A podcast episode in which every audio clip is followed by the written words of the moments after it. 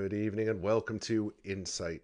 I am Gino, your host. Sitting next to me, AC, my good friend, brother in Christ from Resting Place Detroit. AC, what is up, brother? It is another edition of League of Brothers. How are you, sir? You know what? If it gets any better, they're gonna have to make twins of me. oh no, please. One's Not sure this world can handle two of those. Yeah, I, know, right? I don't think so, man. I don't think so. One's one's enough. Hey, how was your uh, how was your Thanksgiving?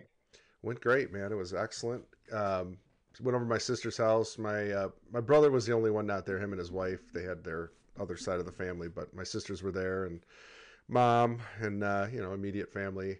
It was kind of cool, man. I actually got to red pill my uh, aunt, like on some. She's kind of left leaning. She's uh, super cool. I mean, we she's not very political or anything like that, but she was. Yeah. She's like, I don't know why the grocery prices are so high.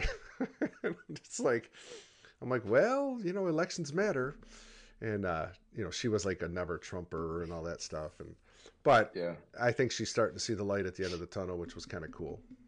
So we had a nice conversation. Then it, it led into the the children, the trafficking of children, and she was kind of blown away by that. And I was trying not to give her too much at once because it would be like information overload.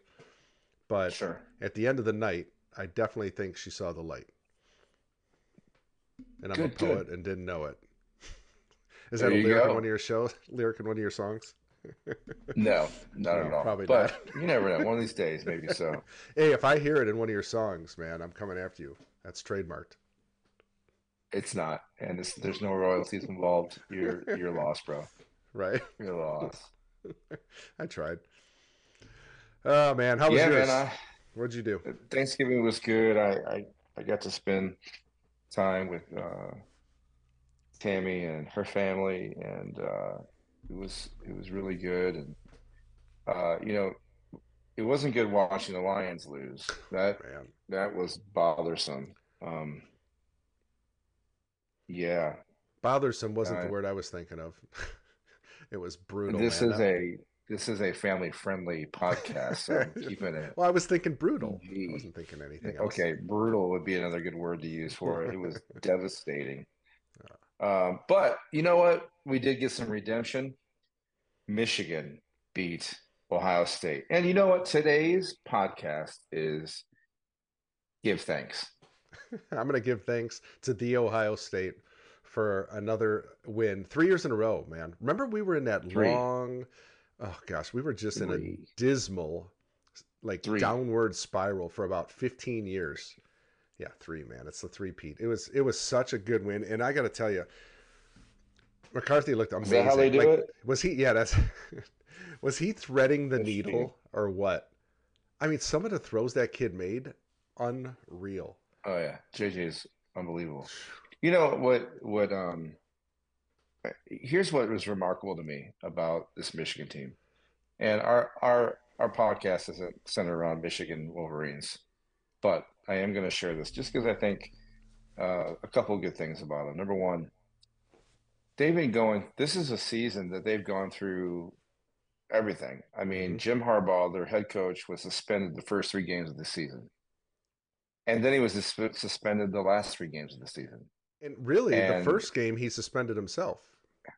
Remember, he took himself yeah, out. Yeah, he didn't. They didn't yeah. even tell him to. And and for them to go undefeated, and him not be on the sidelines for six of those games, is pretty remarkable.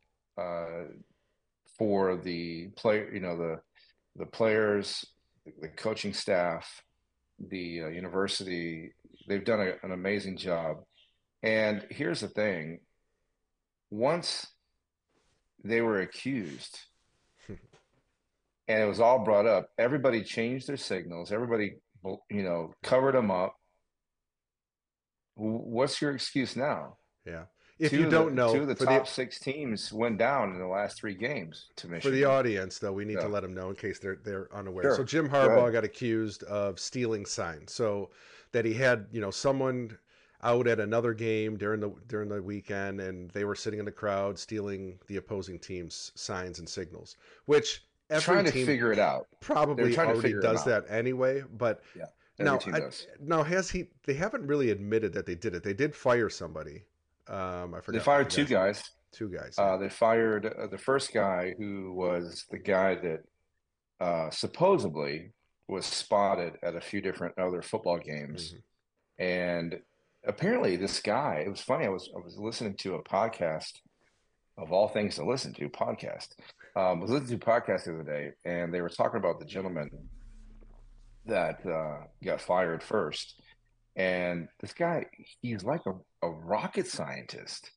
Like he he has a certain set of skills that have to do with algorithms.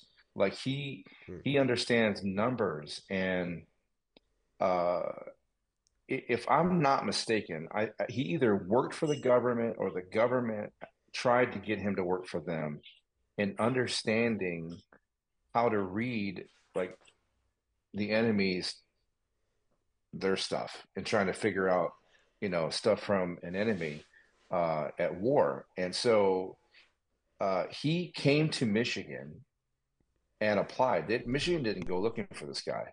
He's a he's a Michigan guy, um, come and and and wanted to work for him, and he had a certain set of skills. And he- listen, in high school football, in college football, and in professional football, they're all stealing signs. They're all trying they to figure out what what you're doing on defense, what you're doing on offense, uh, to the point where the professionals they actually put earbuds in the quarterback Mhm. and in the captain on the defense so that you, they can talk to them from the silence Mhm. or from the press box and tell them what's going on. And uh, so that it, their signs couldn't be stolen anymore. And so it was just um, you know you hear some of these other universities and they were belly aching and complaining about it. Um, did they have an advantage? I, here's the thing you can steal signs all day long but if you don't have the personnel to implement the right defense or the right Exactly. offense to to combat that it doesn't matter. And so bottom line is I'm, I'm thankful that michigan was able to withstand the pressure. Jim comes back now going into the big ten championship against iowa. Uh, he gets to come back and coach and um, and then if they're if they're able to beat the big big ten championship beat iowa then they'll go on to the playoffs for the national championship right now they're ranked number two in the nation uh, behind Georgia. And Georgia is one of the teams that they haven't been able to beat last two Mhm. years in the playoffs. So um, I, I'm I'm really thankful for them. But beyond that, let me tell you what I'm really thankful about when it comes to Michigan football: the player athletes, um, or student athletes. Uh, Tammy and I were just listening to after the game at the interviews, and one of the things that we picked up on uh, that I've I've seen every every game Hmm. is the humility and how they praise their teammates, Yep. and they don't take praise themselves. Uh, very very little do you see them self-promoting. They're all about their teammates and uh, lifting up their teammates. And Coach Harbaugh is the same way. Um, even the intern coach, Coach Sherrone, you know, he, his first thing is he says is, you know, this one was for you, Coach. Mhm. You know, we love you. Can't wait for you to get back. And they He- deflect to other people. Uh, that that to me speaks volumes about the leadership of that team and where their mindset, where their heart is, um, the dedication to the detail that those those kids have. Um, yeah, it it it speaks volumes of the student, uh, but it speaks volumes of the team to go out and recruit these students uh, that all want to have the same mentality. It kind of reminds me of you remember Bill Belichick when Tom Brady was in his heyday. Bill Belichick would do an interview, or Tom Brady would do an interview, and Tom Brady sounded like Bill Belichick and so did every other player. They Yeah. they their answers were the Yeah. same as Belichick because he was, was like teaching them. script. Yeah. Yeah. Uh, and here's the thing: whether whether people like Harbaugh, whether people like Belichick, Brady, Michigan, you can't you can't take away from what they're really doing and what what's happening. And so I'm, like I said, I'm I'm a fan. Um, I've always been a fan, but this year, uh, that game against Ohio State, out of the last three, this year was the most special one because they did it uh, in the middle of all the turmoil. Yeah. And uh, anyways, let- so yeah, I'm, I'm giving thanks the- for University of Michigan. Yeah. They didn't let the adversity I- get them. I will say Sherrone, Yeah, you know, a couple games ago, he threw a couple F-bombs. F-bombs. there and stuff. It's kind of on national TV. I'm like, okay, uh, you know, yeah. it was, you know, No, this is the thing. he- He, first he thanked the Lord. He said, I just want to thank my Lord and Savior. And then he starts dropping a couple F bombs and stuff. And I was just like, oh man, that's He did come really back and apologize. He did, because he did. he- his mom and his grandma uh, got a hold of him. And so uh, he had to come back and apologize, and he's done really well since then. But I can only imagine, you know, the emotions that he was under, you know, Sure. being being put in charge of one one of the uh, best football teams in the nation, but also the greatest university Mhm. in our country, especially when it comes to sports. You know, that was our 1001 win uh, for the uh, university, and so I can only imagine what emotions the, the guy was, Yeah, the young guy was. I thought it was going funny. I, was, I so laughed about it. It's just, um, yeah, it was, I, praise is the Lord on one hand and then yeah, yeah, right. cuss somebody else out. You know, Yeah. and he You really know- he wasn't cussing anybody out. He was really just No, it was just overwhelmed with excitement, and Yeah. that was his terminology to use. But I don't approve it. It is not League No. of Brothers approved, no, it is. but I do comprehend what he was doing. Why? So Yeah. You know, now look, we had a decade of dismal. I mean, really dismal decade. It was it was miserable to be quite honest, and just loss after loss. We lost to Michigan State so many times. It was just to see them turn it around. And I was one of the guys that was looking for Harbaugh to be fired two years ago. I really was. I'm Yeah. like I said, I had enough. This isn't working. Something's wrong. He's not making the right decisions. And then all of a sudden, like a switch, they made a couple great great decisions and the whole thing turned around. And his recruiting has been second to none. I mean honestly. Like alabama i would say it's probably you know alabama's probably always the top of the class for recruits. Well, you've got Um, Alabama, Georgia, Ohio State, Georgia and Ohio State, Michigan, uh, and and and maybe a couple other schools. U, USC is they do they get really good recruits. I think they're struggling with coaching right now, but uh, there's a couple key universities that always have the best recruits. And and and here's the other thing: is the same schools are the ones producing the most NFL football players. mm-hmm. And so that tells you something that you're able to recruit and then get them into the next level as well. So, Yeah. Yeah, I, I'm with you. Uh, you know, well, I will say this with Jim Harbaugh, I've always been a fan. I was I watched him when he was at Michigan. I watched him in the NFL. I hated when he was with the Bears, yeah me too uh, and I wasn't a fan of the Colts because I was a Jaguar fan. But he he was a class act, and then when he started coaching in college uh, class act when he went to San Francisco and took that team the Super Bowl, and he ended up losing to his own brother yeah coaching for the Ravens. Uh, he, he's he's been successful no matter what he's done, and so you have to hand it to him. And he's a God fearing man. I mean, he's he is a Mhm. Catholic, but he just uh, he, he they hate him. They hate him because he loves God. They hate him because he stands up against abortion.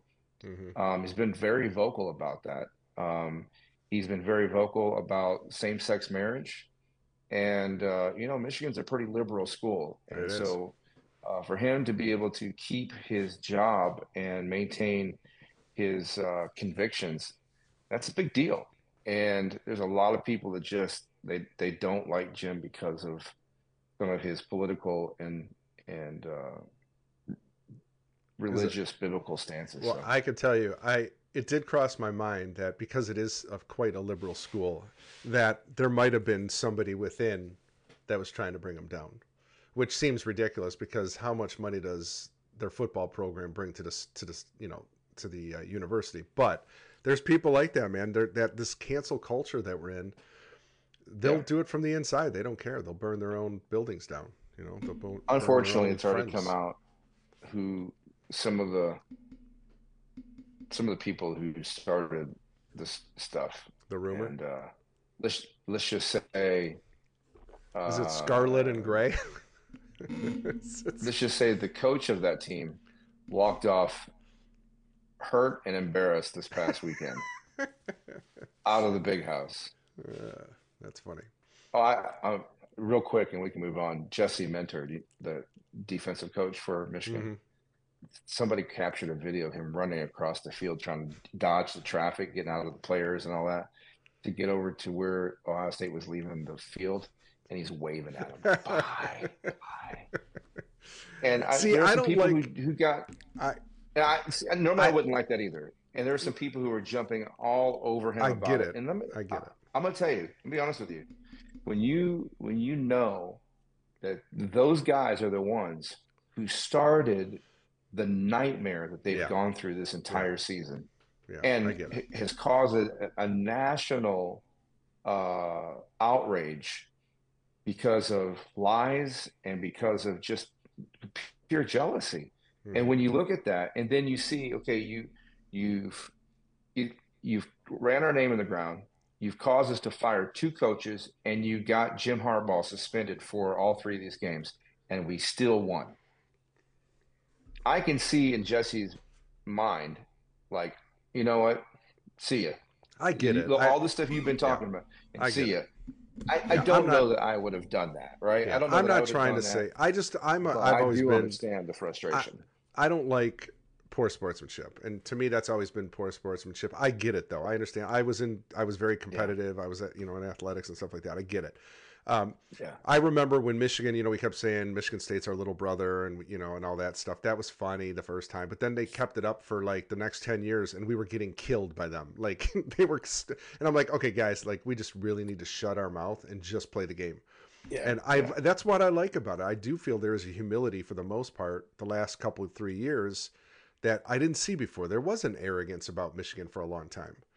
And yeah. I'm and I'm glad that Even that has losing, kind of subsided. There was. there was. Yeah. And I think I think Jim has been a, a, vital part to turning it around. Now, I will say this: there is a difference between being cocky and being confident. And Michigan was cocky for a long time while they were losing, and right. some, something shifted. Like you said, something shifted a few years ago um, that now runs a river of confidence throughout that program, um, where the humility is so strong without those players. I mean, those guys, they don't even talk about themselves. They refer to all the other guys. Um, the only time I heard um, Blake Corum the other day say anything about himself, he just he made it very clear. He says, "Listen, this is what I came back for. I came back for my senior year for this. I came back. I didn't come back for the t- the stats. I didn't come back for the touchdowns. And because of his humility, he he basically, you know, broke bunch of records this year, mm-hmm. and and he knows that. But his his mindset has been, we came back to win championships, and that's why I'm back.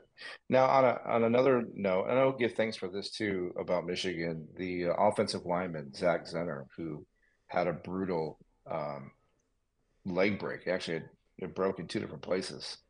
Um, he did have successful surgery on Saturday night, and they did say that uh, the way it broke that he should have a full recovery. Good. And he was a senior. Getting he, he was going to be a top NFL uh, yeah. top pick in the I, I, would say first round for mm-hmm. sure. Um, first round draft pick, and that could that could really hurt him financially. Uh, but if he's able to make a full recovery, um, I think he's going to be drafted pretty high as well. And so the fact that uh, you know he he is able to escape permanent um, damage and permanent sidelines uh, is a, is a good deal, and I'm I'm very thankful for Zak and his family. So, yeah. Anyways, listen, man, uh, I could talk about University of Michigan, know, Detroit sports. Yeah. Uh, the Tigers, I've, they picked up some new guys. I got a new pitcher from the Twins this week. Uh, I'm happy about that. So there's, I, I'm not happy about the Pistons. Our, our record stinks, man. It really stinks. But we have some really good core of players, and I think uh, our new coach, who, by the way, is a spirit-filled, born-again believer uh, that I know from Orlando, um, went to our church, and coach is uh, a strong man of God, strong believer, and I think he's going to do well in Detroit. He just needs a little bit of time to get to get his team put together. So so I think good things for the city of Detroit Red Wings are looking good, or better, I should say. Um, Lions definitely are looking looking good. You know, the record uh, is still a good record, uh, but should never lost on Thanksgiving. Anyways, I'm I'm a little hurt, bitter there, over there's that. that. I am have to get bitter some too. Healing. All right, bro. Well, let's get into this. So it's about Thanksgiving. Yeah. Obviously, we just celebrated the Thanksgiving Day holiday here in America. Um, Yeah. and there is plenty to be thanks thankful for. I mean, let's face it, it's been a rough go with with the resident in chief. I mean, let's, let's it's not fun. Prices are high, inflation's high, everything's high. Gas prices. Yeah. It's hard times uh, here in America and across the world, really. But you know, Right. but still, we live, in my opinion, in the greatest nation on earth, the freest nation still, um, even though they're trying to take it down. And so we do have plenty to be thankful for. And I brought this up on last night's show. Uh, Acts 17, uh, God says He puts people in their in the place they live and in the time they live in, so they have the best opportunity to know who He is. And so, Mhm. you know, there's been times I mentioned this last night. I've felt guilty that I lived in America when I know brothers and sisters are in, you know, North Korea or the Middle East or China being, you know, beaten, uh, abused, and martyred. And I think, man, Mhm. God, I'm here and I'm whining about, you know, my car breaking down or, you know, something Right. you know, Right. so minor compared to what these people have to go through. And then that was when he, that's when I saw that scripture and I was like, wow, okay, I get it. Okay. So I will be thankful in my, you know, what I consider to be, you know, hard times. They're not really hard compared to what our brothers and sisters have to do overseas. So we are Right. thankful for that. We're thankful that we get to profess Jesus Christ, our Lord and Savior, without really much retribution. I mean, you might get mocked or something, but for the most part, we're not going to get beaten and thrown into jail. Uh, it could happen. I mean, I'm not saying it doesn't, but in general, it doesn't happen. Right. So I'm thankful for that. Yeah, man. Just just knowing what uh what's going on overseas, um, even in, in Israel, you know, just knowing what's going on over there and you know the soldiers that are laying down their life and fighting for their their nations, fighting fighting for their brother and sister, uh, their people. Uh, that that is uh, that's a powerful thing. It really is to watch that uh, take place and and just see how people express their gratitude for living, especially in a, in a free world, a free nation like United States or, or Israel, where we're not uh, being dictated by uh,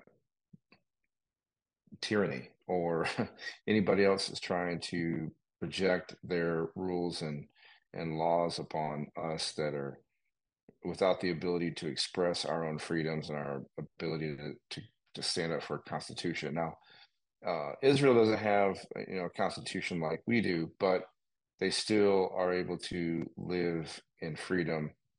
Um, and and I'm just so grateful that that we have uh, some some laws and guidelines and and boundaries in what we do here in the United States uh, through our Constitution um, that allows us truly to be free right now um, in so many ways. Now, we th- those are up for discussions in a lot of ways. You know, a lot of political insights and uh, And yeah. you so you would we, know we you're in go in a different direction with that. Yeah, and Yeah. you're in DC quite a bit. You know quite a lot. You know a lot of people there in DC, so you understand the inner workings, the inner sanctum of what's going on in politics more than probably the Right. average Joe. Uh, but in general, we still live in a free country, and but uh, we need to fight for it. Like nothing is promised. Nothing is promised to us. I mean, we have to defend and especially our families. My gosh, what they're trying to do to the family.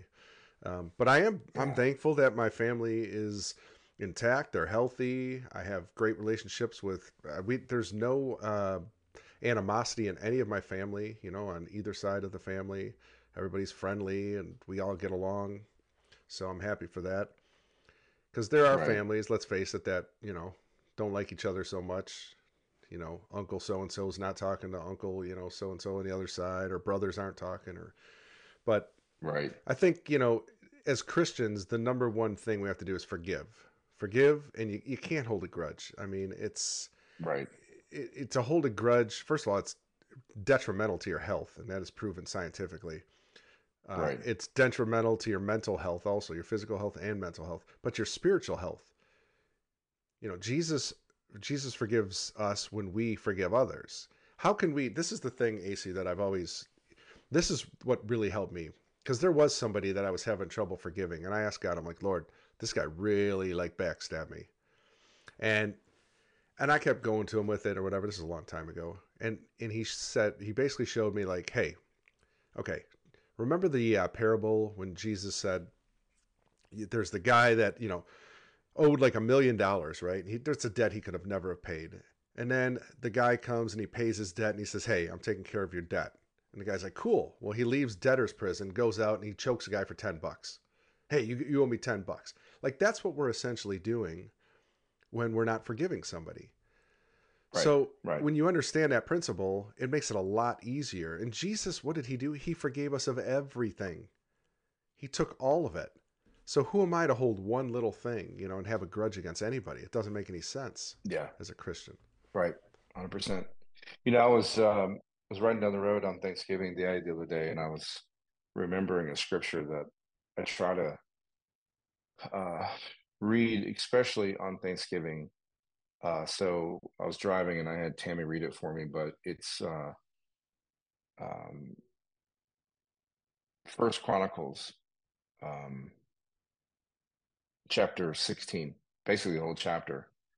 And David, uh, just to paraphrase a little bit, David um, when he pitched uh, for the Ark of the Covenant and he offered burnt offerings uh, and peace offerings for God. And David had, when he had finished offering the burnt offerings and peace offerings, he blessed the people in the name of the Lord. And he said that he distributed to everyone in Israel, both man and woman, to everyone a loaf of bread, a portion of meat, and a raisin cake.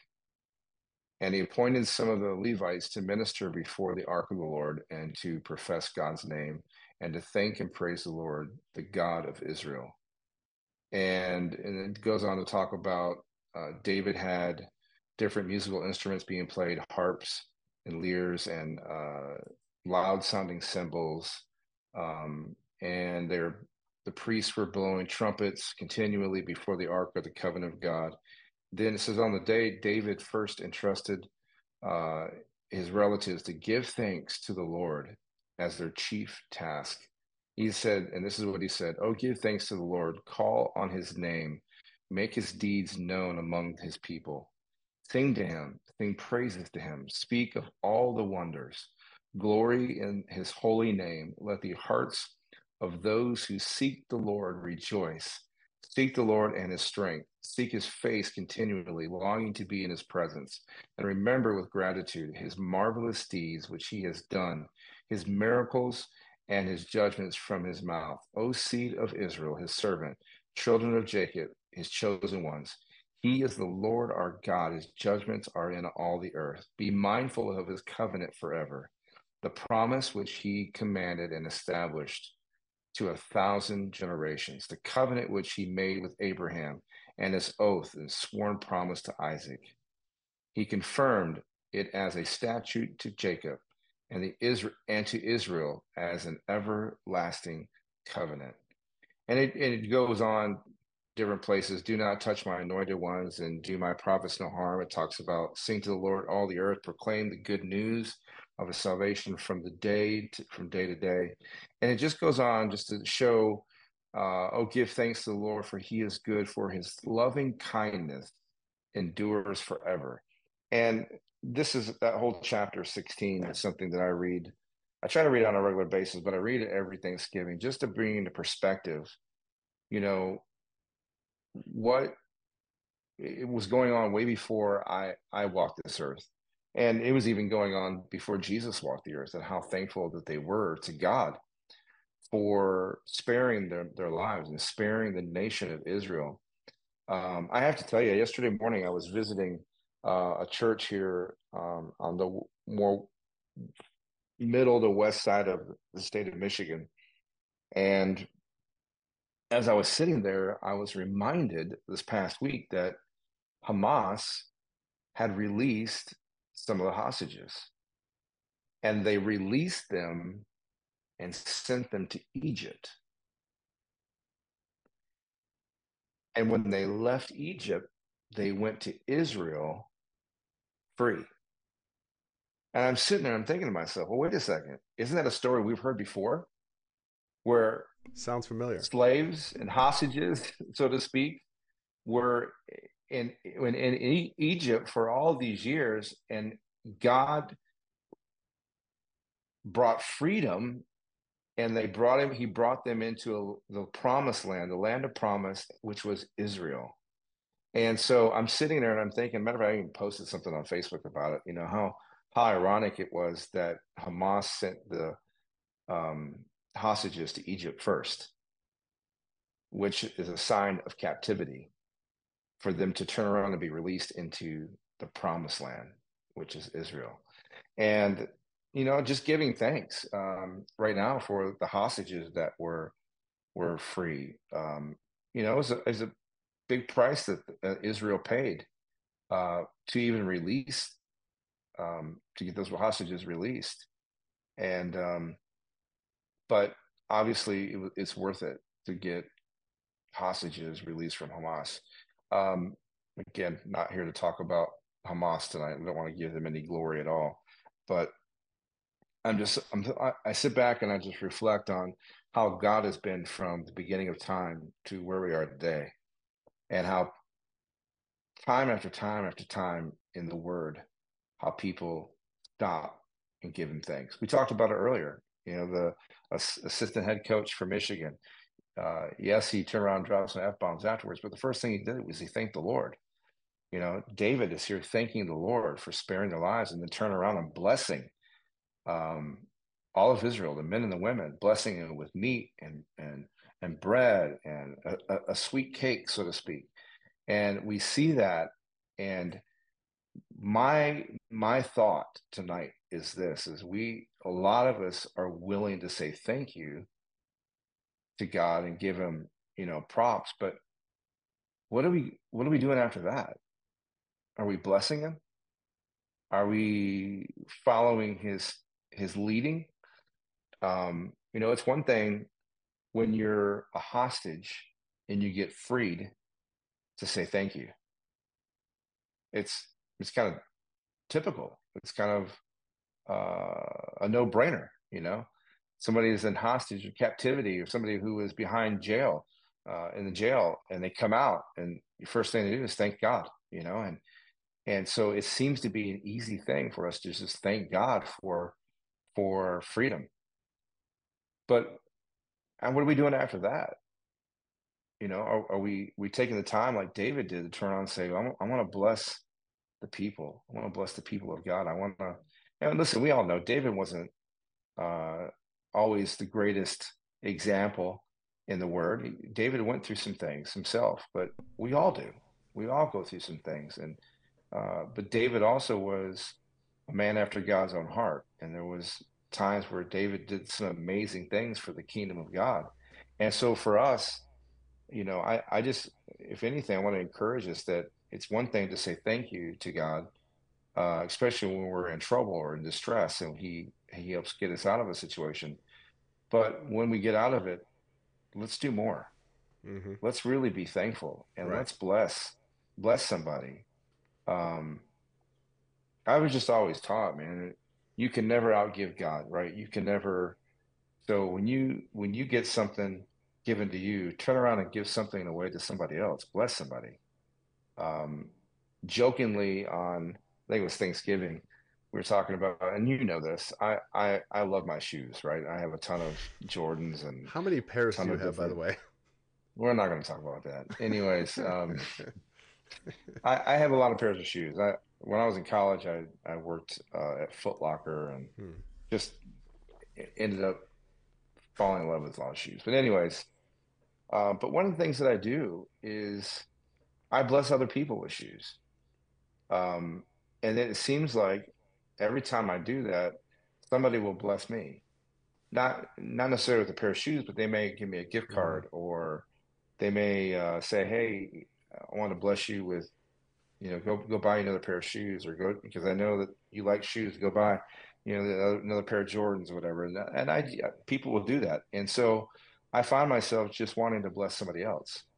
Um, I have a, a, really good friend of mine that has uh, five kids, and two of them are boys, and uh, I my foot size happens to be the same size as as this guy's second son, and he's he's a young young kid. I, I want to say he's probably I don't know 12, 13 years old, but he's already got you know size eleven yeah. shoe, and so uh, I I've blessed him probably with I don't know 12, 14 pairs of shoes, and every time I'm I'm going through mine or I'm, I'm at a store and I see something, if the Lord impresses me to pick one, something up for somebody, I just do it. I don't, I don't even, I don't even think twice about it because I, I kind of figure if Holy Spirit's telling me to do something like that, there must be something around mm-hmm. the corner for me, yeah. and I might as well just go ahead and and just do it and uh-huh. you know show my gratefulness and my gratitude towards whatever's about to come. And so um, I, I just I feel like we as as a people should be more thankful and we should be more apt to wanting to bless other people, especially in our blessings. Um, and we have so much to be thankful for. I th- this segment would not we, we can't find enough time for us you and I to sit here and just talk about mm. all the things that we're grateful for. Uh, we're grateful for all the people that are on this podcast right now. I'm looking at this, you know, the list continues to grow here, and I don't, I, I am gonna need magnifying glass before too long. Yeah, I, I can't see what you're saying. But My eyes are terrible. Uh, you know, I wanted to um, before you go any further, I want to touch on something real yeah. quick because you brought up the hostage thing, and it occurs to me before we come to know Christ, before we gave our lives to Him, and He He graciously laid down His for us, we were all hostages. We were Amen. hostages to this sin nature that this carnal and flesh tent we live in uh, made us captives. I mean, we were literally hostages yeah. to this world. And that's something that we should be thankful every day for. It's not, you know, I, mm. I know it's, it's, we get caught up in worldly things and, you know, bills and this and that, work, family. But every morning, I, I try to anyway, just, just say thanks. You know, thank mm-hmm. you, Lord. Like you set me free. Like you didn't have to, yep. but you did. And I don't know. I think that hostage analogy, I never really looked at it that way until you, you mentioned the hostages. I started thinking, I'm like, yeah, we were essentially hostages. And we had no mm-hmm. way out. There was there was nobody coming to save us. Not in this world. Right. It had to come from the other world. And uh, I just, mm-hmm. you know, thank the Lord that he did that for me and did it for anybody else that would come to him. Well, I mean, one of the terms that's used highly in the scripture is slaves. You know, I'm, and you know, the song says, "I'm no longer a slave to sin, I am a child of God. That's where we all were. Um, at one point in our lives, we were a slave to sin. We we're a slave to to this world until we have given ourselves over to Christ, so that we understand we we are a new creation. We are a royal priesthood. We we are uh, what what God is wanting us to be, and which is a powerful thing. And I I'm just I'm thankful that we're no longer slaves. We're no longer a hostage. Um, we when we accept Jesus as our Lord and Savior, we transition from Egypt to Israel. We transition to the Promised Land to have the freedom. Uh, you know, for, hopefully for most people, they don't have to walk in the wilderness for 40 years before they find that freedom and that that um, just that freedom that, that they have. And it so, took me 33 years. But, well, at least it wasn't 40, right? at least it wasn't 40. but, uh, yeah, man, you know, it's just, uh, and I would, I would ask some of our listening audience right now, if, I mean, if they're able to, just to put something on the screen that, that they're thankful for, give a shout out to, you know, if it's a family member or, or something you know, we we had some fun in the beginning of the segment of this episode talking about Michigan and, and Detroit, our, sports teams, and being thankful for them.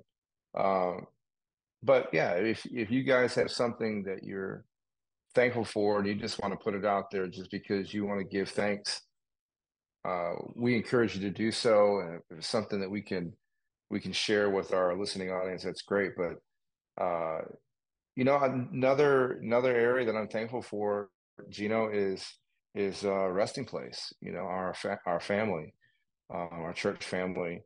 Um, you know, people like yourself um, and your family, um, and then just so many others that are part of a a deeper, uh, richer family.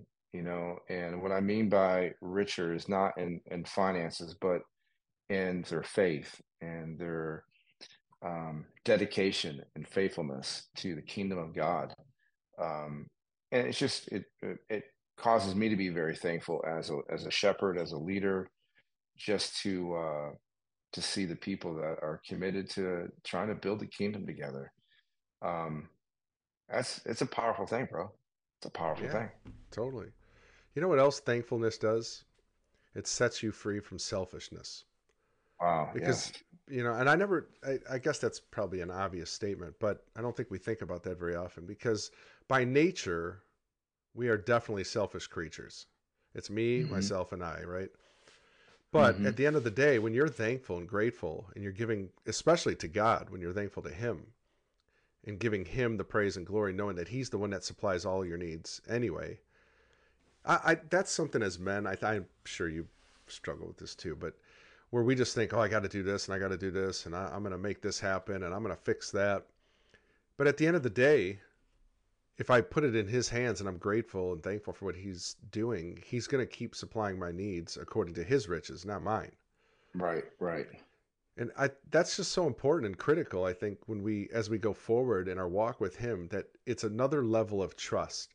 And that may be the biggest level of trust when it really when it boils down to because it's hard to let go and say, "All right, God, I know you're going to provide. I know I know you're going to do this and do that for my family and you know all these these needs right. that we have." But he's already been doing it anyway.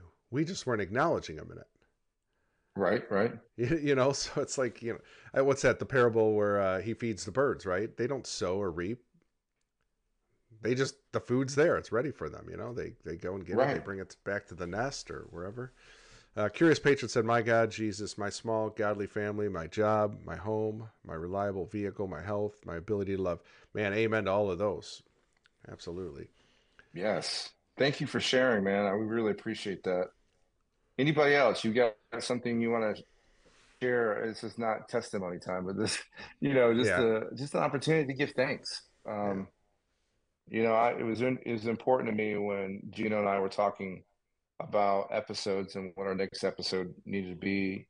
Um, it's just for us to take time and say thanks uh, to, you know, obviously our Heavenly Father, to our family, to our friends, uh, to those who mean the world to us. It's important. It's vitally important for us. And so I'm, I, I think it's it's good for us to give you guys an opportunity to say anything you'd like to say as far as giving thanks. Um, on, on the program as well.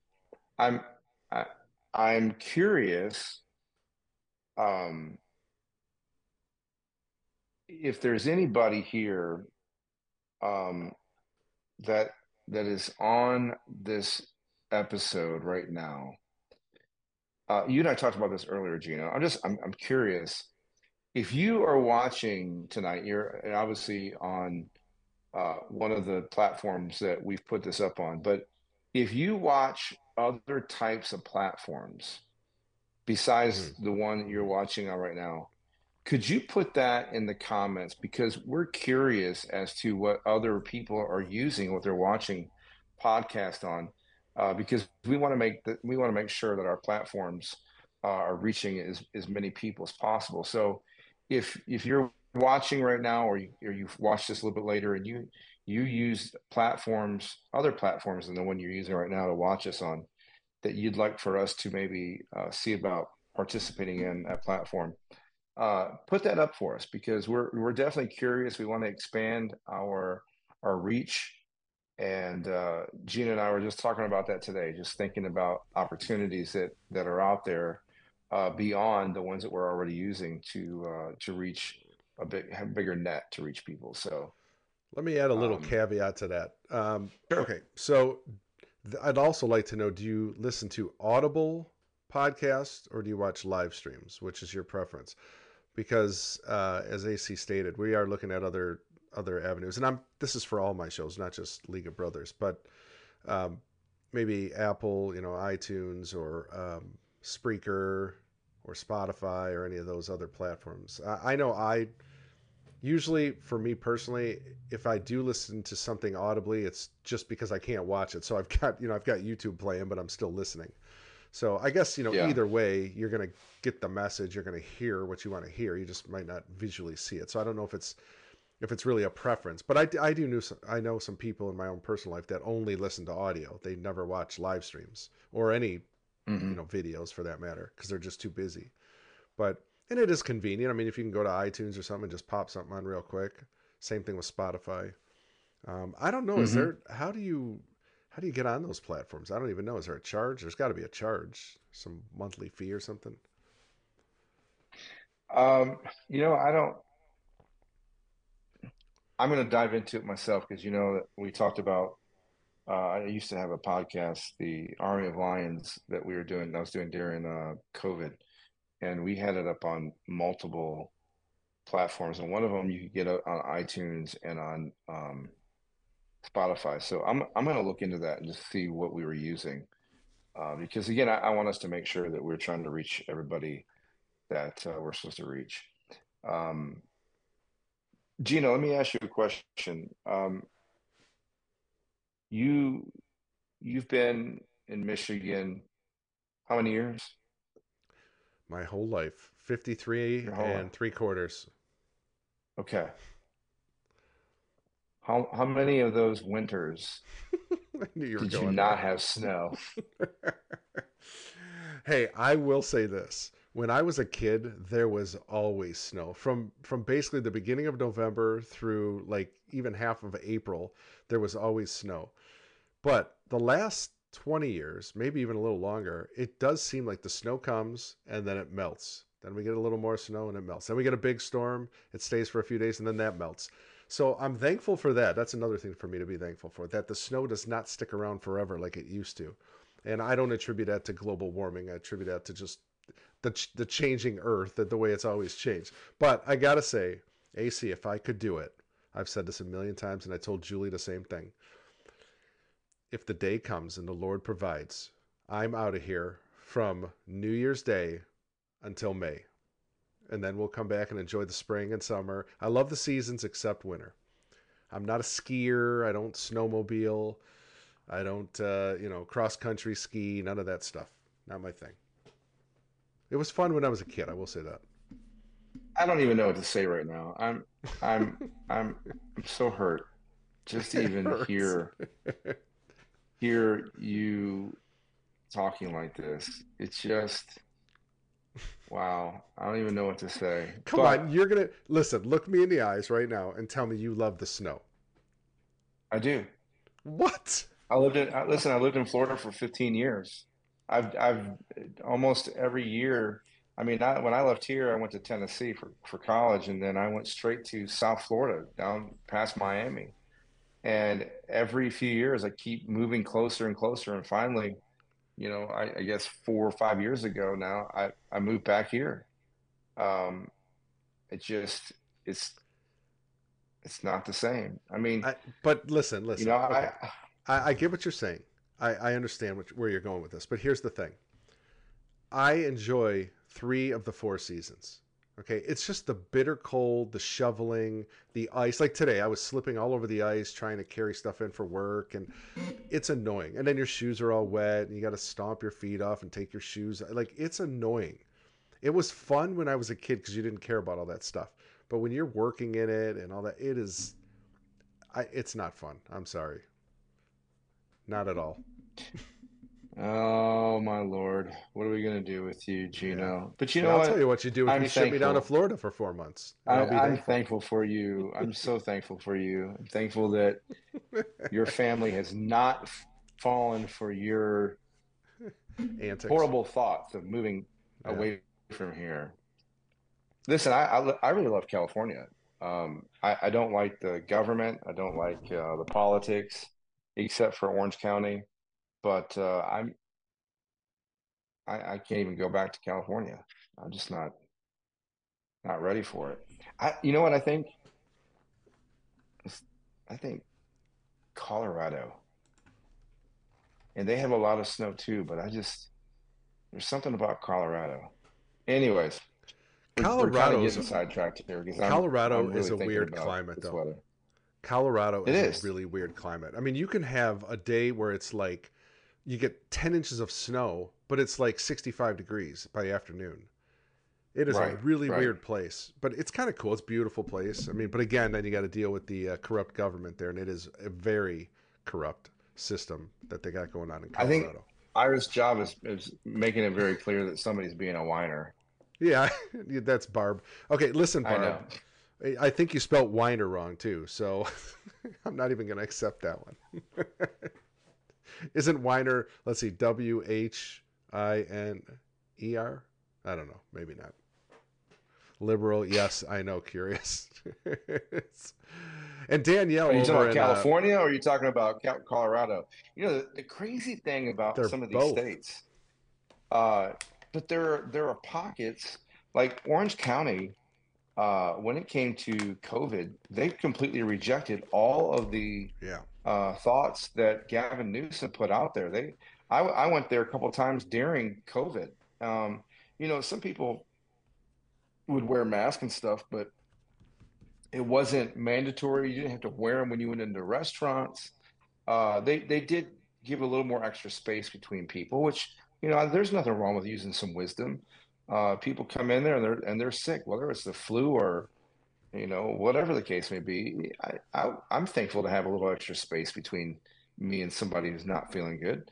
yeah. Um, I, so I didn't have a problem with that. But what they didn't do is shut down the restaurants and shut shut down all the shopping, and especially in a place like being outside at the beach in California, and it's just like, come on, for real. And so I was really glad that Orange County really stood up against uh, what they were doing. And there's some communities like that in Colorado.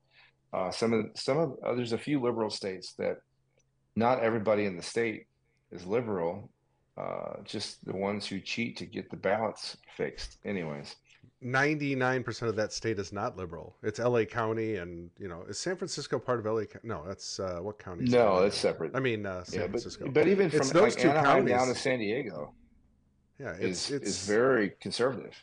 And wasn't I could have swore there was two guys that were trying to form the new California, which was basically leaving LA County and San Francisco alone, and then the rest of the state was New California. And they had legislate, they had um, not legislation, but they had all the I paperwork done, the legal stuff done. They had everything they needed, did. so that might happen. Millions of people who would love for that to happen. Mhm. Oh yeah, But can you imagine? you know, overnight? unfortunately, that yeah, it would be great. Uh, the only bad thing is between LA and San Francisco, you get over three hundred thousand homeless people. That's Three ridiculous. hundred thousand. Ridiculous. over 300,000. Uh, it's it's disgusting, man. It is absolutely disgusting what is being allowed. Uh, just the people, and I feel for them. But anyways, um, there there are some there are some states, even like Michigan. You know, just because we have a liberal governor, I can promise you that the majority of this entire state is conservative. I remember during the last election, I, I could count 50 Trump Mhm. signs to one oh, yeah, Biden sign. easily. It was yeah. If, if not more than that, if not even Mhm. 75 to 100. Uh, even in the city, you just, like, no, nobody was supporting that.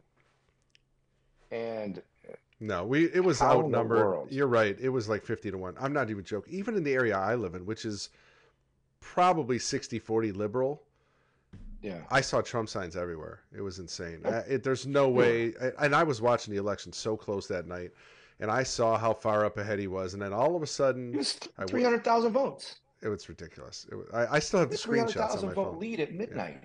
Yeah, it's And then they put they put cardboard in front of the windows and hmm and then come back the next morning and he he got beat bad. That doesn't even make sense, man. No, it was I, I'm I'm still I still need to get some healing in that Uh-huh.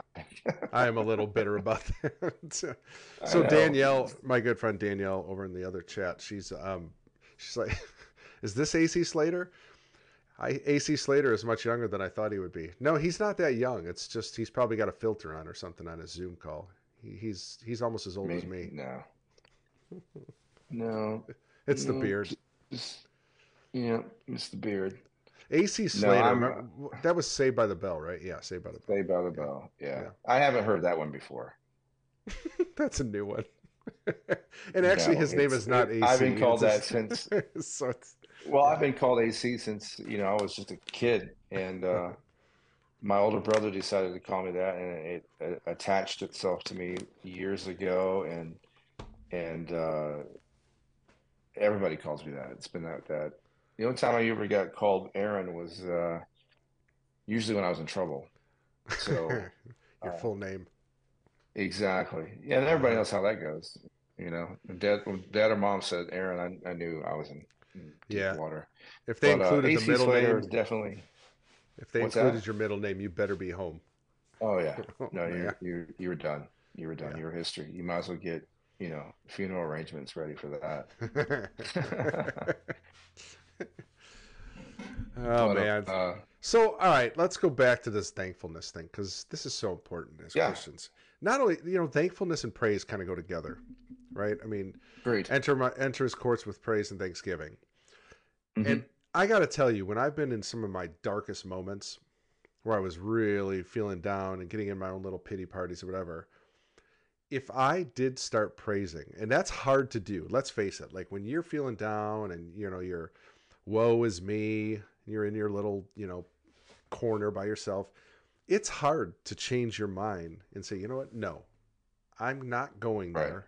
I'm not staying here. I'm going to turn and I'm going to give praise and glory to God and be thankful. when that Right. happens, AC, I'm not joking. Like, the, your whole day turns around. Like it, Yeah. I'm not saying sometimes in an instant, but I would say over over the course of the day, your your attitude changes, the way you see things, your perspectives change. It's a cool hmm thing to to see, and it's and it all it is is just giving thanks to the Creator. Because Right. even in your little pity party, it's still not the worst day ever. Let's face it. The sun's going to come up tomorrow. You know, it's like we think it's like the end of the world or something most of the time. And it's really just, you know, something triggered us, something set us off that day. Uh, maybe a guy cut you off in traffic or something. You know, that's my big one. Like, I really have to fight against that. Like today, some guy, I let him in. He doesn't say thank you. Then he wasn't using his turn signals. and I'm just like, okay, bite your tongue. Just sit back, relax the first will be last and the last will be first. That's what I always try to quote myself to calm me down. so it's like, Right, right, right. yeah, that's a trigger. Yeah, I mean, like I was telling you the scripture there in uh Second Chronicles, you know, and he just said, Oh, give thanks to the Lord, for he is good, and his mercies endureth forever and ever and ever. And we can see through time from the Old Testament all the way through the Bible um, and into today. Uh, even even non-believers give praise to God, which is kind of you know interesting. Um, or I should say, uh, yeah, non-believers, non non-Christians uh, realize that there is a God, and a lot of times they'll give Him praise uh, for you know safety, deliverance, bringing them through something. Uh, and I, I believe because just in general, people know that uh, without him, we are absolutely nothing. With him, we can do all things through Christ who gives us the strength. But you know, part of my prayer is God, don't don't ever uh, don't ever pull away from us. You know, I, I want to have access to His presence, uh, His glory at all times. And I think when we go into thankfulness mode, um, it just it releases that um, anointing upon us from Heavenly Father that just is so special. Because here's the thing, you know, God God can't praise or worship Himself. That's what we were created to do. He created us to worship him. He created us to live in a garden and walk with him and be in his presence. Now, granted, humanity made some choices that that changed that up, but that was the game plan was we were going to dwell in his presence. Yeah, in the natural. And thankfully that we still get to dwell in his presence in his glory in the supernatural uh, because when jesus came he you know he, eventually he ripped the veil he tore the veil down. And you know, by by him doing that it's it's given us access to being in the presence of almighty god. And i'll be honest with you i'm just that's something i'm very thankful for because i couldn't do it without without his presence man. When when i'm going through situations or i'm trying to figure things out or i know people that are going through things and i'm, I'm praying for them and trying to it seems like as soon as i can get into his presence usually through worship um, either the answer comes or peace comes or you know god brings some healing and it's in his presence. The bible said in his presence there is fullness of joy. Fullness of joy that means there's no sorrow there's no strife there's no anger it's joy and if that's what i can find when i'm in his presence and i find peace and love and joy man let me dwell let me dwell. I, I hear you. You know, I had a a couple weeks ago. Me and Megan started our show. Uh, it's called Reexamine. It's on Saturday nights at eleven. That was a shameless plug, by the way. Uh, but I got to say, before the show, before our first show together, I was, I got some information from somebody, someone that we know, and the information I got to say, as you're strolling through some of this stuff, I, I know a lot about her case, a lot about her parents, what's going on. This was some new stuff to me, and there was some other people that were involved in the crimes that I I kind of knew, but maybe not at the level that this person knew. And so when I got yeah. that information, I'm not gonna lie, I got a little nervous. I was like, "What am I getting into? what have I been in? Really, yeah. not getting into. It. I've been yeah. in this."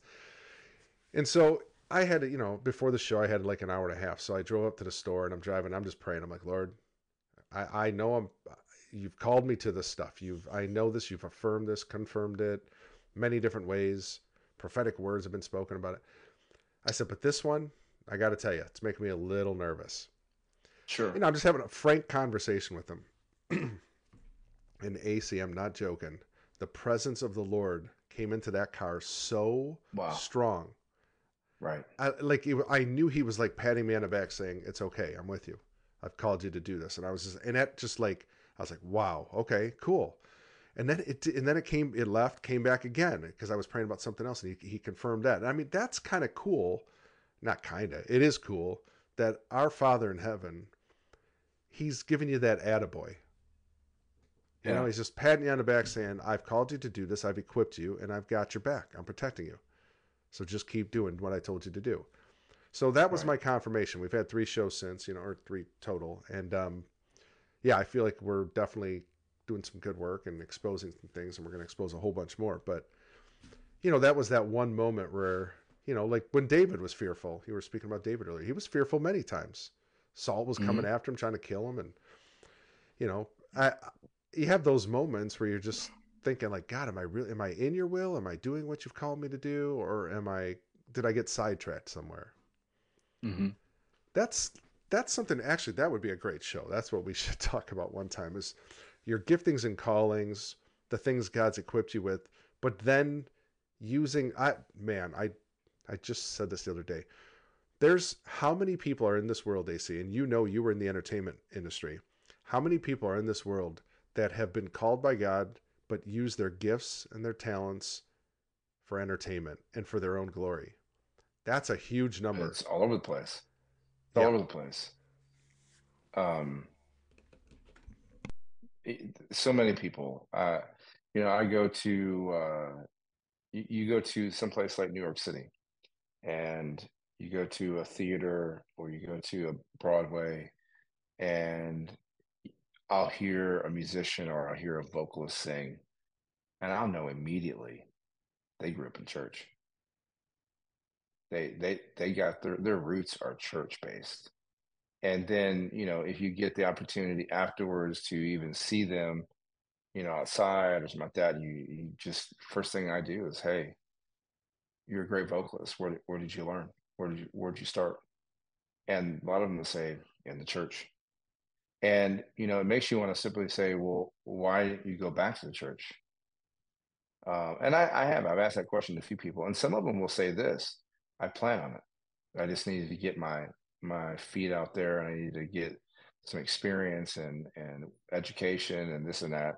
And I think they got their priorities backwards a little bit. That's just my opinion, but you know, it's crazy to see that. But then you also in the church, I I have musicians I play with now and have played with that their their world was in the world.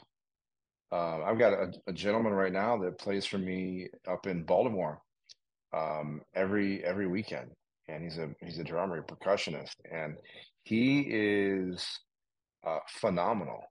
And he's been traveling with uh, one specific band. I'm not going to mention them, and and and has sat in with another band, and it's just been uh, phenomenal listening to this guy come to me and say, "Hey, as of this Sunday, I'm full time here with you." I'm like, "Wait a second, I, I can't pay you full time." You know? He said, "No, no, no, no. I'm, it's not about the money, but I I can't continue to live in that environment." He said, "Now that him and his wife are saved, he's like, we we go to these."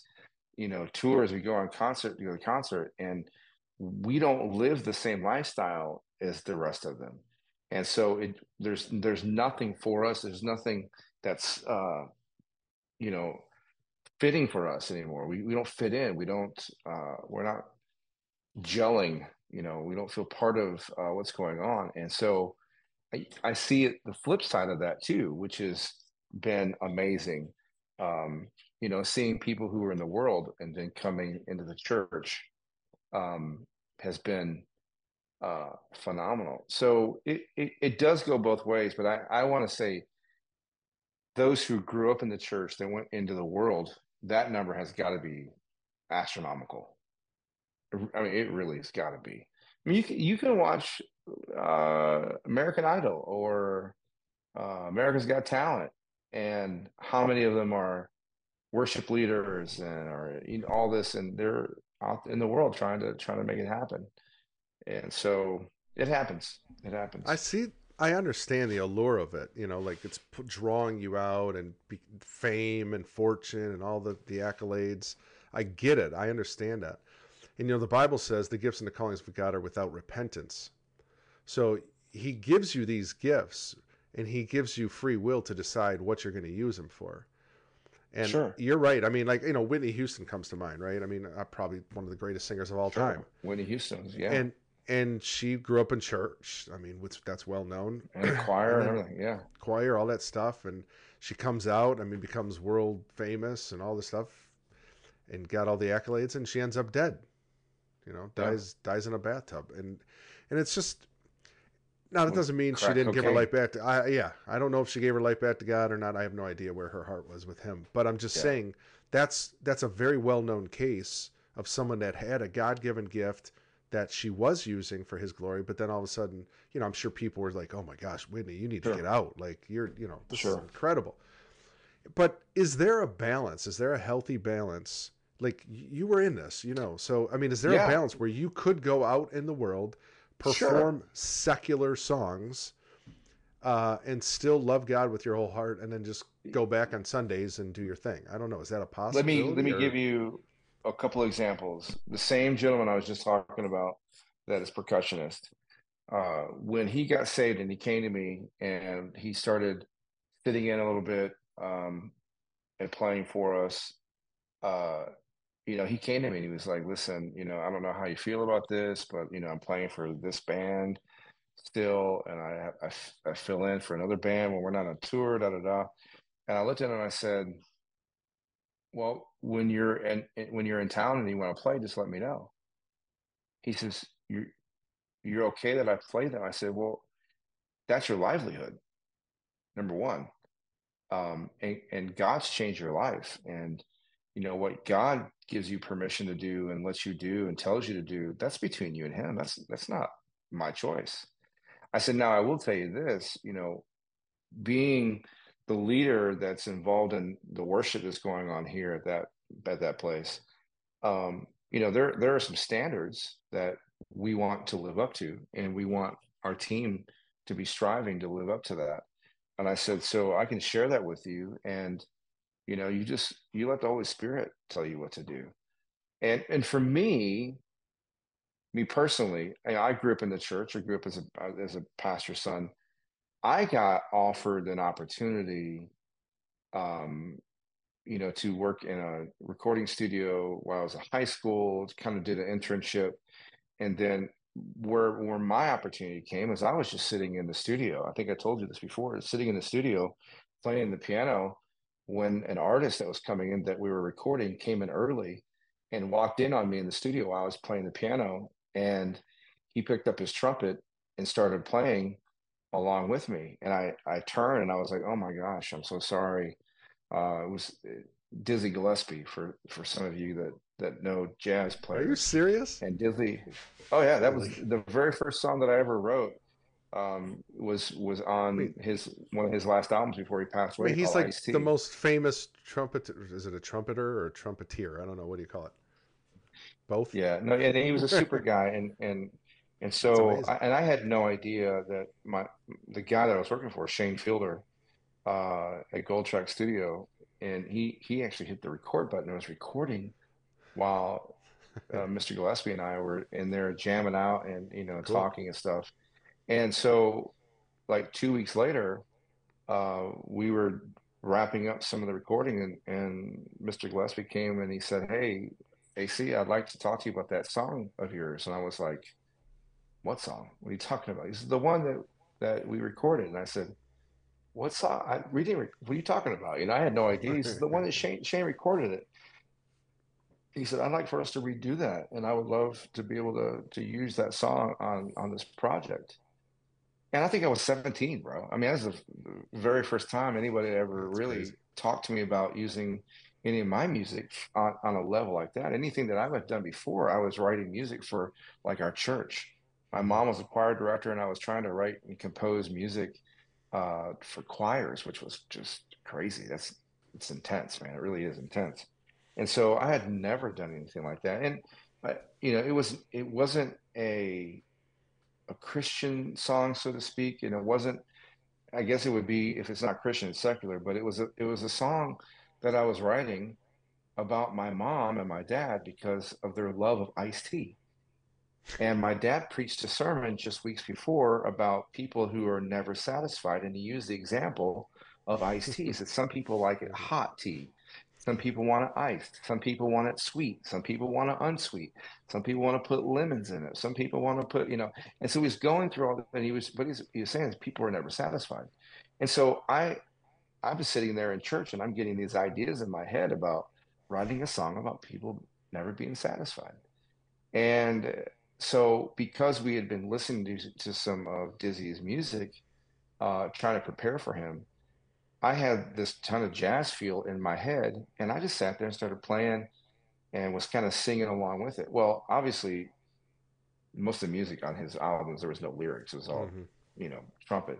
So the lyrics didn't get, you know, exposed in the song, but he used the chord progressions and the melody and everything that I had had done. That's And pretty cool.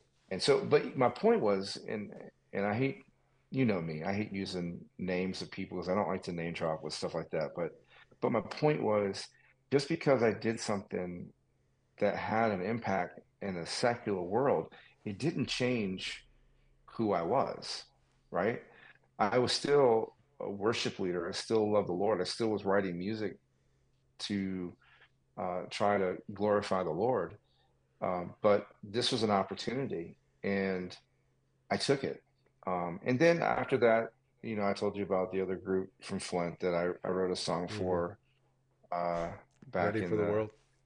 yeah. And so. Yeah. now that song was definitely a secular song.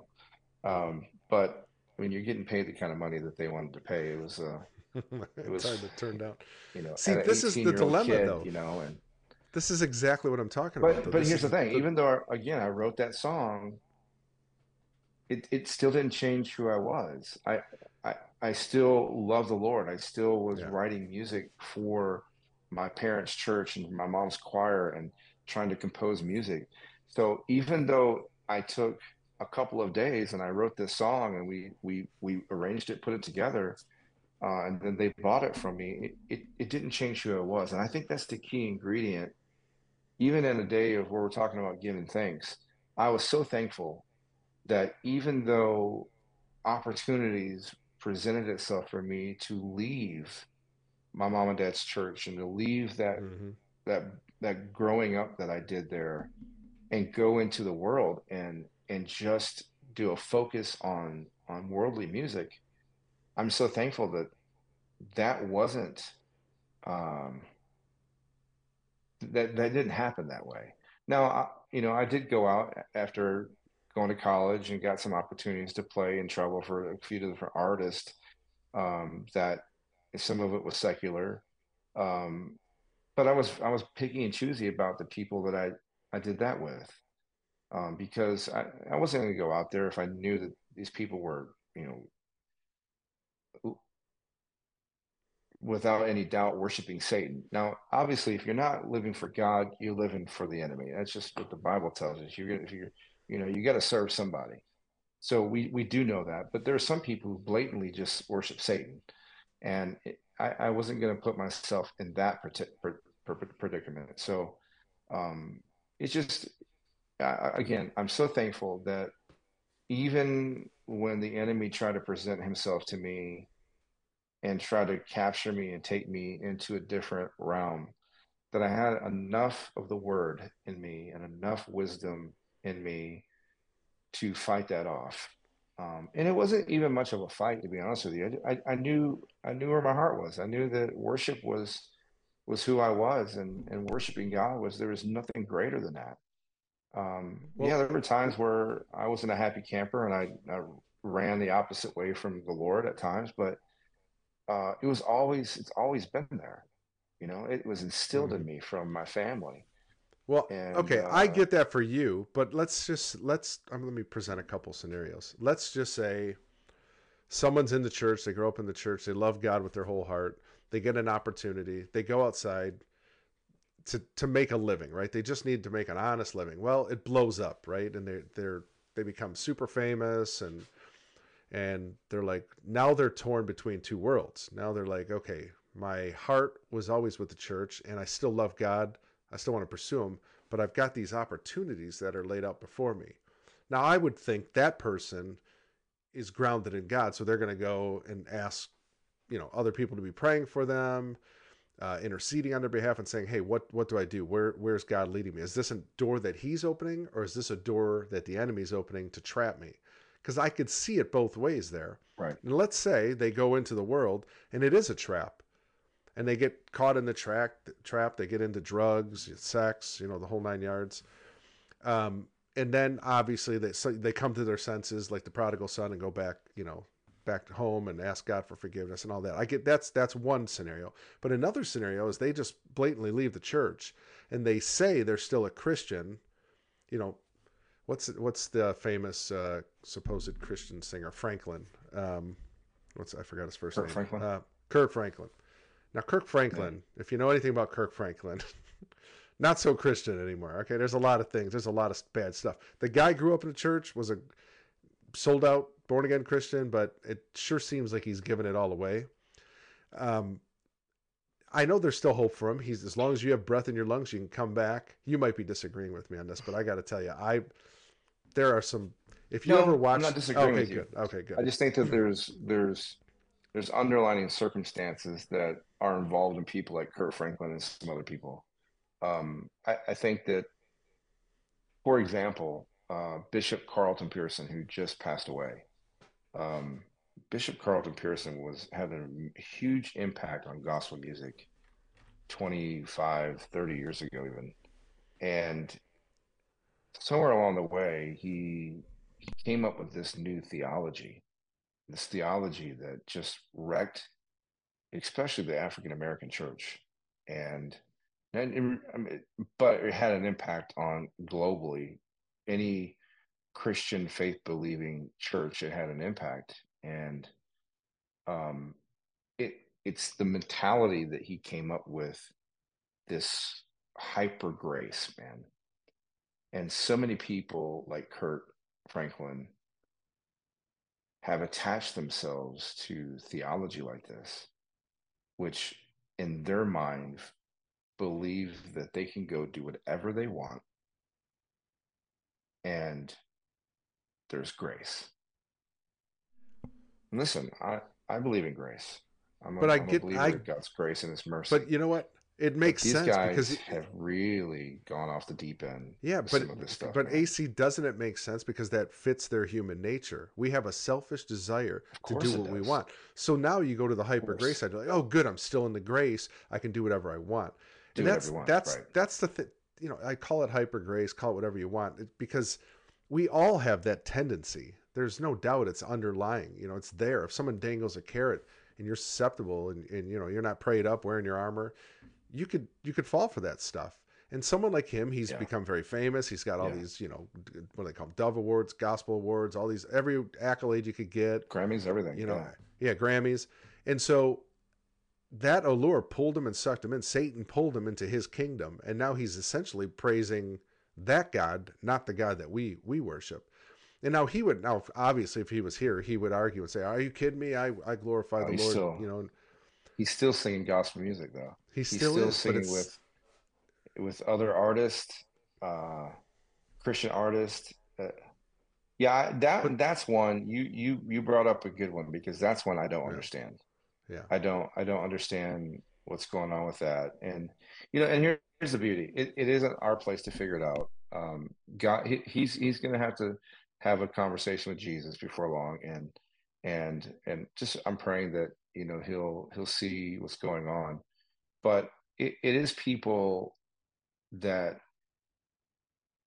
they're being misled in some of the theology that's out there. And i was just telling tammy the other day something that you know my dad um, had said to me and, and taught me growing up. And then years later as whenever i became a grown man him coming back to me and saying hey you remember when i taught you this? Forget what i said. That's not accurate.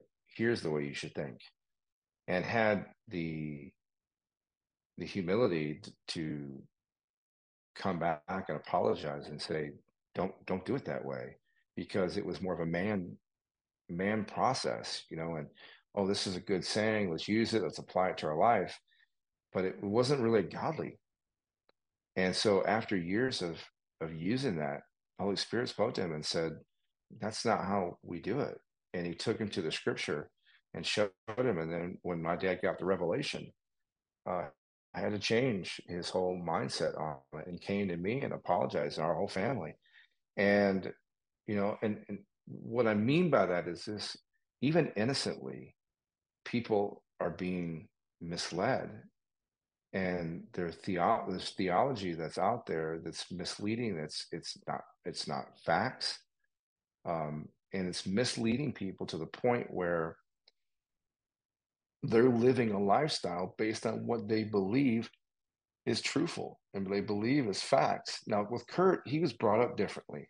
So he's changed his whole mindset. He's a different situation. But there's a lot of people that I'm seeing, even in the so called Christian world, uh, in the industry, music industry, um, and you start seeing some of the things that they're doing on a regular basis, their, their lifestyles. Um, and you just you wonder like where where were you told that it's okay to be like that?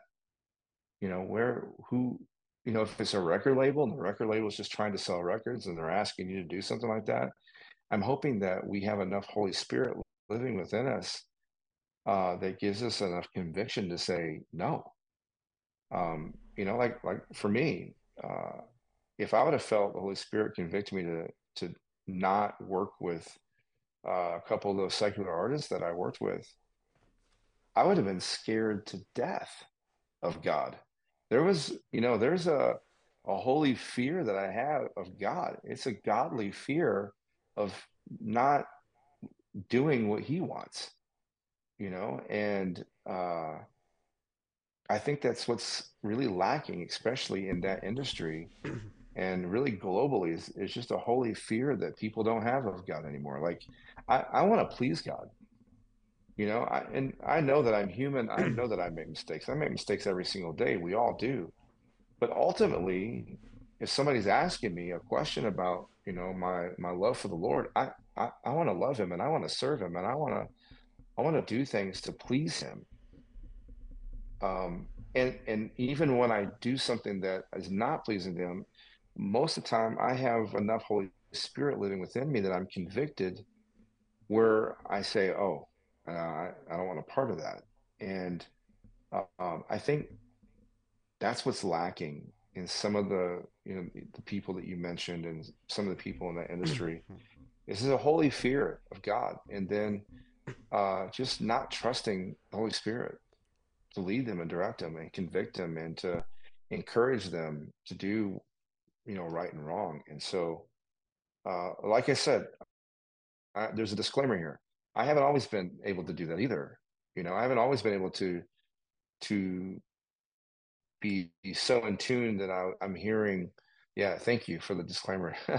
I I haven't always been that in tune, and I want to be, and we we all want to be. Uh, but you know, as the scripture said, we all fall and fail and come short of the glory of the Lord. And the the key to that is when we fall or we fail, even if it's miserably, is to to understand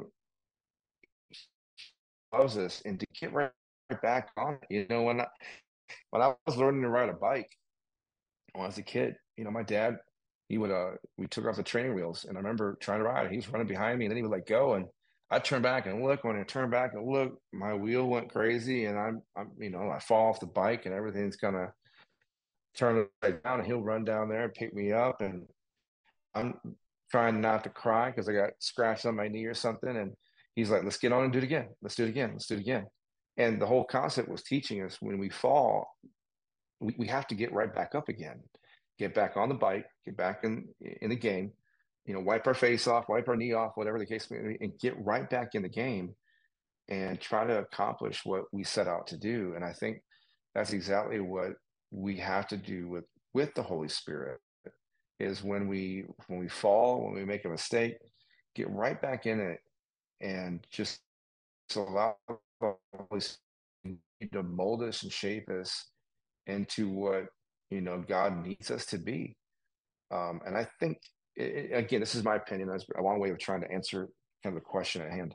But I think that's where we're lacking a lot in in the church and in the worship and gospel music industry is just uh, a lack of the fear of the Lord and a lack of trusting in the Holy Spirit to lead and direct us. I agree. I, I will say this though, once you're going in the lion's den, once you leave the the church community, you know what you're going into. Um, yeah. And if you don't have that healthy fear of God, and you go out there, the, it's conducive. The the world is conducive to playing to your emotions and to yeah. your um, worldly needs and all that stuff. And when someone's supplying those worldly needs to you, in you know, like money and cars and offering you fame and fortune and all that stuff, of course, it's going to be tough to deny that temptation, especially if there's no fear of the Lord.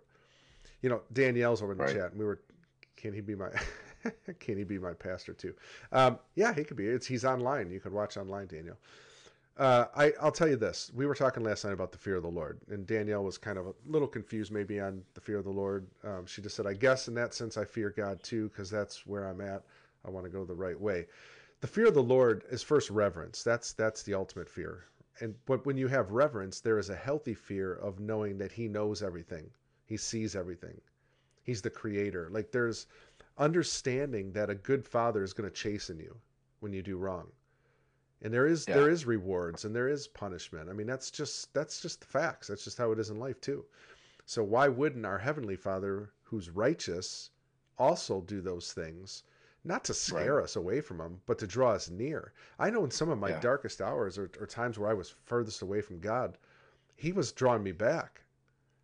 He wasn't going to Yeah. let me go. You know, I now I had Yeah. the choice. Obviously, I had that choice to go and leave and do whatever I want. But he's always going to try to woo you back. And then, you know, he's your 100%. you're his child. Like I mean, I'm a dad. I have four kids. I can't imagine one of my kids turning their back on me and not wanting to be around Right. me. You know, I mean, I can't. That would break my heart. You know, because you you've done Hey. everything for him. You've tried your best. I, hey, I- I'm going to say this too. Um, just, just for those who are, are online right now watching and listening, and those who will be listening a little bit later, part of the vision that I really have, and, and Gino and I've talked some about this for League of Brothers, is this. I'm a believer, Gino's a believer in, in Jesus Christ. But I want to have conversations with people who are either non believers, people who are church hurt, um, people who are hurt because their aunt and uncle got hurt and nothing happened to them, but because their family got hurt, they want to stay away. It's a good excuse to stay out of church, right? I want to have conversations with people who who have been taught um, legalistically in church, um, you know, things that you can and cannot do, and, and and maybe you're struggling with some of them. I want to talk about hard topics, things that may be taboo in church. Um, these are things I want to talk about because I, I want us to have an opportunity to to speak about things. Um, you know, I, I previous podcast that I had with Army of Lions, I, I did a did a show one time on uh, marijuana, uh, especially when marijuana was, you know, when Michigan was really starting to hit it, and uh, I was getting asked questions all the time as being topic. So I actually brought in on one episode, I, I brought in multiple guests. Uh, one was a uh, cannabis uh, company. He he's the owner of the company, and they they had a place where they they grew it, they packaged it, they sold it, um, and then I had an attorney from Michigan who was uh, he, he was helping to defend some of these uh, cannabis companies here in the state of Michigan. And then I had an NFL football player, uh, Mike Hollis, um, who's a good friend of mine, who uh, he talked about uh, marijuana in the NFL and the rules prior to them changing them recently. Um, and so we we and then I had a pastor come on with me, and we discussed marijuana in church and how churches should react to those and and whether it's based on people who just want to get high or if it's a mer- medical purposes. And so we had all this and let me tell you what man it was one of the highest rated programs i did and i got i got slammed by the religious people for even addressing it. You know i i wasn't agreeing to anything or disagreeing I was playing neutral and I just trying to get input from everybody and I got slammed. I was ridiculed. And you know what? I was okay with it. Because I got for the first time, there were thousands of people talking about taboo conversations that don't happen for believers. And it was giving people insight, it was giving some truth, it was giving uh, biblical stands on on certain things. And um, I, I, not that I want to duplicate that, but I want us to be able to have these conversations with people on this podcast that will allow people to be real and allow people to ask questions and allow people to have a voice like you and I to have a voice and to speak truth and to invite people to come in and and give their opinions and thoughts, whether they're guests or something like that. Uh, I've got a friend of mine that that you know that I'm wanting to bring on. Uh, he's going to be back, and he's he's actually going to be in Israel, uh, like the fourth of December through the 16th, and so the following week we're planning on having him as a guest. I'll actually be with him in Washington D.C. on that Monday, which I think is the 18th, 17th or 18th of December, and I want to I want to do a live show with him, and we're going to talk about some things in Washington D.C. He's a former senator uh, and former EPA director for the Trump administration, uh, a dear friend of mine. And he's also going to be talking about what's going on in Israel. He's had a really huge connection with Israel, as you know, and a lot of our listeners know. I, I got back just uh, a short time be, before things went kind of sideways there in Israel. And uh, Carl is going to be going back and, and probably show some video and some pictures on that segment about what is going on to this day down near the Gaza Strip. And with with him coming on, we're going to be talking about some political issues, talking about some some things happening around the world, some world issues, uh, and biblically where where things are. You know, where where are we as believers? Uh, where where are we as far as the end times? And just some things that I think you know people are are wondering right now. People are questioning, you know, what's really going on. And uh, Carl's got some great insight in some of those topics. And so I think we're going to have a great time with that.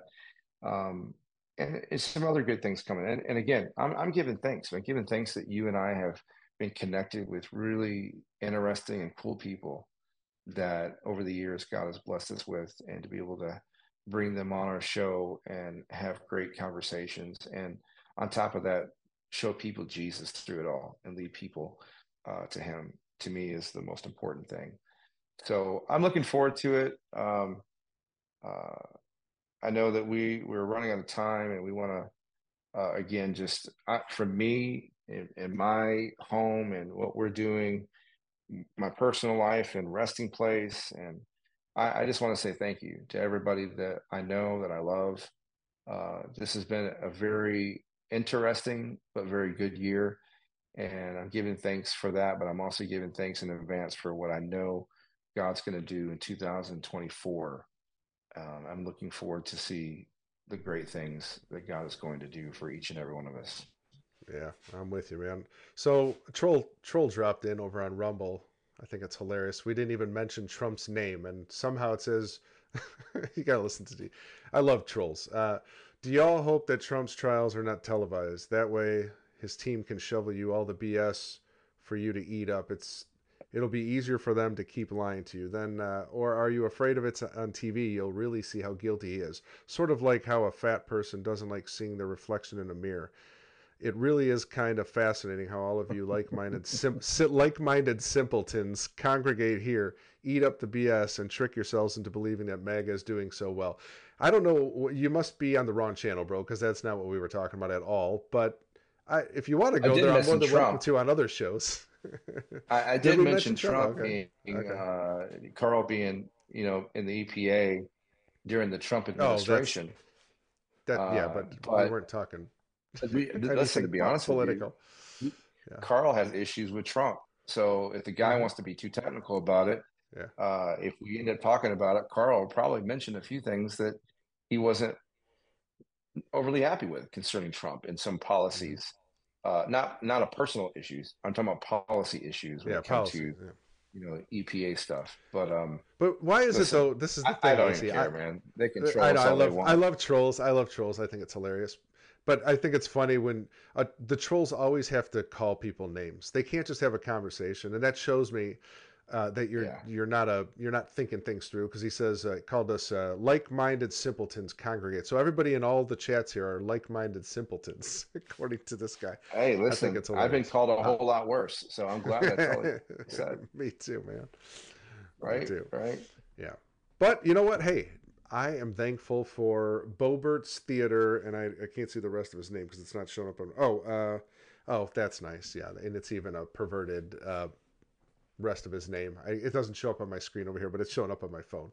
That's nice. Yeah. Yeah. Classy. Very classy. No, Keeping it classy. No, there's no reason for us to give him any, no, any more, no glory. Uh, no glory, no more FaceTime on our program. Yeah. But uh, listen, man, um, I'm giving thanks for you. You're you're a good friend. Uh, you're a good man. Um, you're a great brother in our League of Brothers. You're uh, a great family man, and uh, more importantly, I'm just I'm glad to be able and thankful to be able to call you my friend. And uh, I really appreciate that. Thanks for doing this episode with me and us giving thanks uh, to so many different things. And there's so much more we could give thanks to. There's uh, absolutely um, so many other things. Um, but just just wanted to say a big big shout out to you, and I'm thankful for you, brother. And and I'm really looking forward to uh, you know the rest of this coming month in December. But I think January we'll hit the we'll hit the ground running with uh, League of Brothers, and looking forward to seeing what what God uses us for, to do and how many hornets nests we can stir up in the process. Uh, that's that's the goal. They need to be stirred up. they need to be kicked. But brother, I, I do, do want to say this. We do. The, the feeling is mutual, man. I appreciate you so much. Like I said before, the first time you were ever on, I knew like God was connecting us. I knew we were going to do some great things in the kingdom uh, in the days ahead. I know there's great days for Resting Place Church coming, League of Brothers, all of it, and it's it's all tied together. God's doing great things in these days uh, through a lot of trials, but that's how we grow. That's how we get refined. And I mm-hmm. appreciate you, appreciate all you do. I know you make a lot of sacrifices too. And, you know, uh, pastors, pastors have it rough. Pastors don't, you know, I think people sit back and like, oh, pastor, that's an easy job. Gosh, they don't know the half of what, that's why I never wanted to be a pastor. I, I thank God he didn't call me to be one, but uh, yeah. But I got to say, I appreciate you and all you do, and and I think we are going to do some some great things and uh, God's going to use us mightily as long as we submit to Him. We're on the right path. But I will say, um, let's whoever the guests are that come on the show, and I know you've you've got quite a list of people there that I think are going to be very interesting people to have on here. Carl being one of them. Carl's a great guy. I mean, I, I barely know him. I've been on a couple, you know, conference calls with you guys or whatever, just listening to him. He's obviously an intelligent man. Uh, he's been in mm-hmm. DC for a long time, understands the inner workings of it. He was head of the EPA. Um, and I think that's an interesting perspective to get on a show like this. So people can see like there are Bible believing Christians in politics. Yeah. If I don't know, I guess Oh, he's EPA, trust me, the man is Yeah. Oh, he's he's a big time believer. Big yeah. time believer and just uh I I learned so much from him. Uh not just in business and in, in life, but uh, the guy is a, a walking um, theologian. I mean, he's just he has the word, uh, the Torah. He understands the Torah. He can, does the comparisons, and uh, he's the guy. The guy's got a lot of. And I'm not trying to toot his horn or anything like that at all. Uh, I I love the guy, but the guy is he's brilliant, and the fact that he's a Jesus follower and loves the Lord, and he's in Washington D.C. just uh, sets him apart. But there are there are many. There are many. Trust me there's many of them, and I and hopefully we'll be able to get a few more of them on the program. But there are other people that are in that city that are really trying to make a difference, and um, yeah, I'm I'm I'm excited about it. Yeah, it's gonna good days ahead, man. I'm not worried, not yep. worried at all. All right, bro. Um, yeah, we kind of threw this one together, just saying we needed to give thanks following the holiday and the seasons, yeah. Christmas coming up and all that. So it's that time of the year where hopefully people's hearts are softer than maybe the rest of the year and they're willing to forgive and forget and move on and love each other like God called us to do. So, brother, love you, man. Chat, blessed. Have a blessed night over there on Rumble, also on Foxhole. We appreciate you on Twitter. If anybody, I, I always forget to check Twitter, uh, but if anybody's there on Twitter, love you all. Thank you. Have a great night. Yeah. I'm back tomorrow night, 7:30 with Rescue the Fosters. Mel Janelle will be. That's a great name, Mel Janelle. Uh, will be back on. It's her second appearance on. She's doing some amazing work. Uh, AC, this woman had two of her kids taken from her. This is back six years ago, and she says, "You know what? Lawyers weren't doing anything for her. Nobody wanted to touch it with a 10 foot pole. She did it. She took it into her own hands, started going to the library, reading law books, understanding how the law worked. And she's been saving other people's kids now. She got hers back, and now she's helping people get their kids back too. And she's that's just amazing. amazing, amazing. Sold out. She's a Bible believing Christian. Uh, so that's tomorrow, Wednesday, Insight Live. Me and Matt. I think Dr. Uh, Rashan Golden will be back with Doug, her husband for some natural naturopath uh, remedies and and uh, holistic medicine. And then Thursday back with Rescue the Fosters, and I don't remember who the guest is this Thursday on that episode, but I'm sure it's a great one. Anyway, love you all. Have a great night. God bless. AC. Don't forget, we Love have uh, Resting Place on Friday night, 7 p.m. We sure do. The return of resting place Website up after- there. Yeah, we took Friday night You off know for the Ah, holiday. I, sh- I meant to pull it up and I forgot. Let me pull it up real quick. Hang on a second. Hey, also, if you guys don't, if you haven't noticed at the bottom of our screen, go check out uh, My Pillow, and if you use promo code Insight, you'll get a fifteen percent discount off of all the My Pillow uh, products. Go support one of our patriots, uh, Mr. Mike, and uh, it's a good company uh, to invest in. But go to mypillow.com promo code insight get 15% off uh, and i'm sure you'll be blessed. I, I use a my pillow product uh, myself and uh, it it's it's a it's a game changer for comfort Oh, man. sleep so I love the pillow. I have the sheets. We have the slippers. Yeah. You know, I was going to run the ads tonight. I meant to tell you before. I'm like, you know, I need to start running the ads again because this is what I usually play right here. Lindell, and in light of the recent events, your continued support means everything. But it's been a minute since I played played any commercials. 'cause I always forget. I need like a timer or something to pop up to a run, you me, need a run sheet we'll make sure the run sheet gets printed Yes. off Yes. Listen, I love you, man. I love Love uh, everybody we have got going on and watching us. Thank you so much for being a part of uh, Brothers Tonight podcast number two.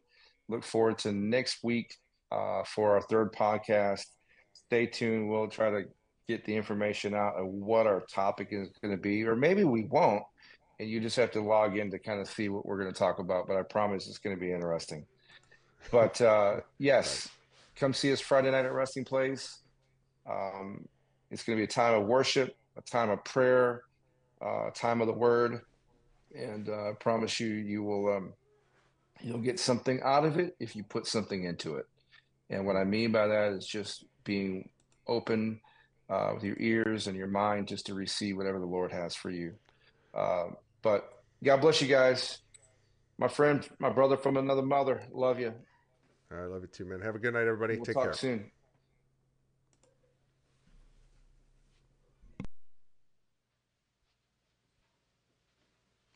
Still here? It's over. Go home.